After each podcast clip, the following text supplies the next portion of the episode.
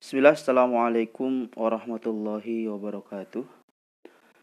Alhamdulillah, alhamdulillah, wa ba'd alhamdulillah, amma ba'du. Santri-santri sekalian Teman-teman semuanya yang dirahmati oleh Allah subhanahu wa ta'ala uh, Di kondisi yang seperti ini Kita semua tahu bersama, kita belajar di rumah masing-masing.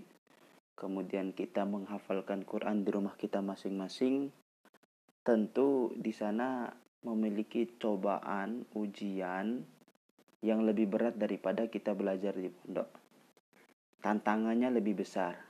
Ditambah lagi kita ditemani dengan HP kita, sosial media, WhatsApp, Instagram. Ditambah lagi dengan fasilitas WiFi.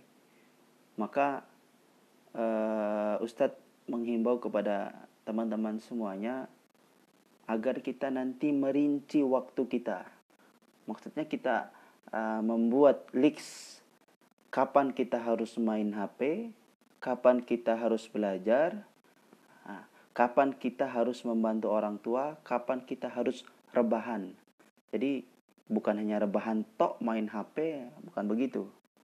Uh, kemudian juga di pondokan kita tahu bersama ada pembelajaran kalau di kepesantrenan khususnya itu setiap ba'da subuh. Itu ada tahfid sama ba'da maghrib.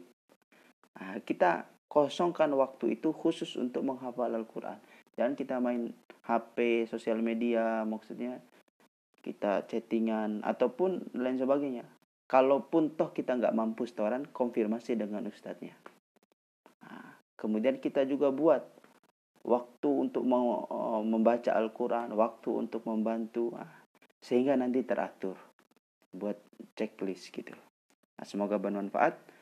Akhirul da'wanan alhamdulillah. Wassalamualaikum warahmatullahi wabarakatuh.